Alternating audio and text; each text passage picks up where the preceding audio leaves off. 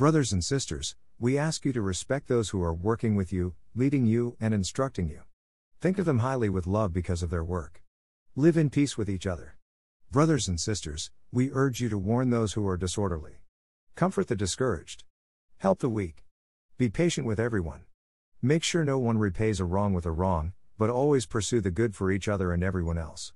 Rejoice always. Pray continually. Give thanks in every situation because this is God's will for you in Christ Jesus. Don't suppress the Spirit. Don't brush off Spirit inspired messages but examine everything carefully and hang on to what is good. Avoid every kind of evil. Common English Bible. A lot of problems would resolve themselves if gratitude was a default way of life. Giving thanks in all circumstances creates peace, causes encouragement to flow freely, warns those who are busybodies, builds patience, and spreads goodness. It can be easy to give thanks when things go our way. It's another matter when circumstances are difficult, and we experience missed expectations. The Apostle Paul's letter to the church at Thessalonica was written to people caught between a rock and a hard place.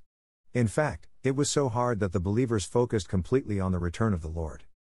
When times are tough, Christ's second coming comes bursting from the recesses of our minds and straightaway to the forefront of our thinking.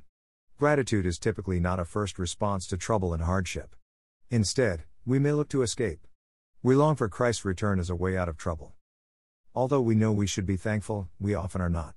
Envy and resentment are the twin enemies continually looking to subvert our gratitude. In our frustration of disappointments and unwanted situations, ingratitude may easily slip into our spirits. A life of unhappiness awaits those who are resentful of what they do not possess. Those who envy shall never be satisfied because they are always dreaming about how much better life would be without their troubles. No matter how good we have it, someone else has it better. To envy is to be overly future oriented, like the Thessalonians, always thinking about how the grass is greener on the other side of the fence. And it squelches gratitude. For example, according to a study by the Templeton Foundation, only 39% of people are grateful for their current employment, 74% of employees have rarely or never expressed gratitude to their bosses, and 60% have rarely or never expressed gratitude to any one of their fellow employees.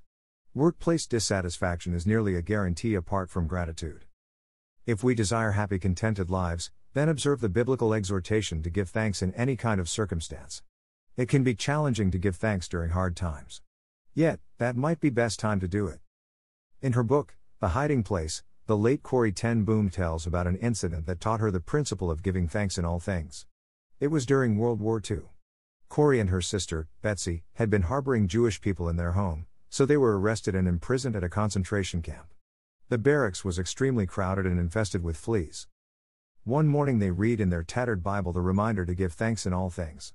Betsy said, Corrie, we've got to give thanks for this barracks and even for these fleas. Corrie replied, No way am I going to thank God for fleas. But Betsy was persistent and persuasive, and they did thank God even for the fleas. During the months that followed, they found that the barracks was left relatively free, and they could do Bible study, talk openly, and even pray in the barracks. It was their only place of refuge. Several months later, they learned that the reason the guards never entered their barracks was because of those blasted fleas. Sometimes we neither understand what God is doing nor perceive that the Lord is up to anything.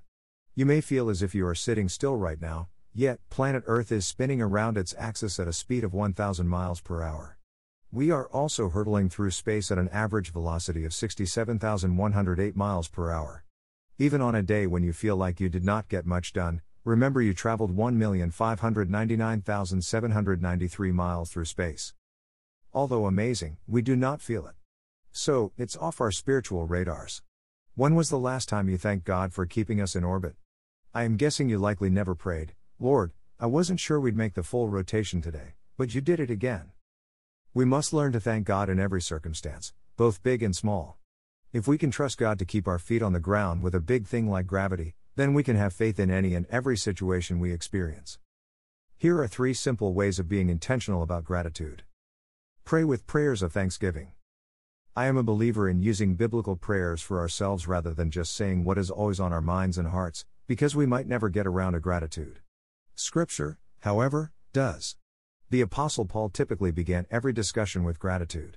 For example, when beginning his letter to the problem filled church at Philippi, he said, I thank my God every time I remember you. In all my prayers for all of you, I always pray with joy because of your partnership in the gospel from the first day until now, being confident of this, that he who began a good work in you will carry it on to completion until the day of Christ Jesus.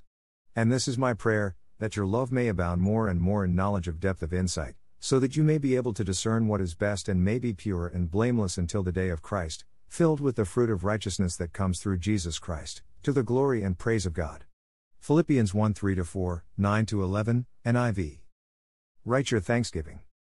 Cards, letters, emails, social media messages, and whatever other ways are available, use them to express thanksgiving to God and others. Again, Paul ended his letter to the Philippians just as he began it, with gratitude. It was good of you to share in my troubles.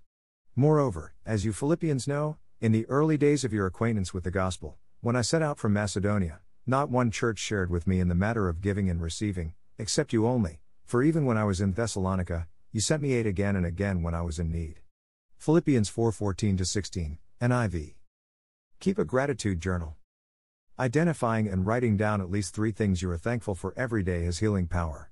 Any common fool can bellyache about how bad things are and play armchair deity about how to fix all the world's ills. However, it takes a wise person to find gratitude and choose to give thanks for all the good things God has done and is doing, being careful to give thanks in all circumstances, for this is God's will in Christ Jesus. Almighty God, we give you humble thanks for all your goodness and kindness to us and to all whom you have made. We bless you for our creation, preservation, and all the blessings of this life. Above all, we are grateful for your immeasurable love in the redemption of the world by our Lord Jesus Christ, for grace and the hope of glory.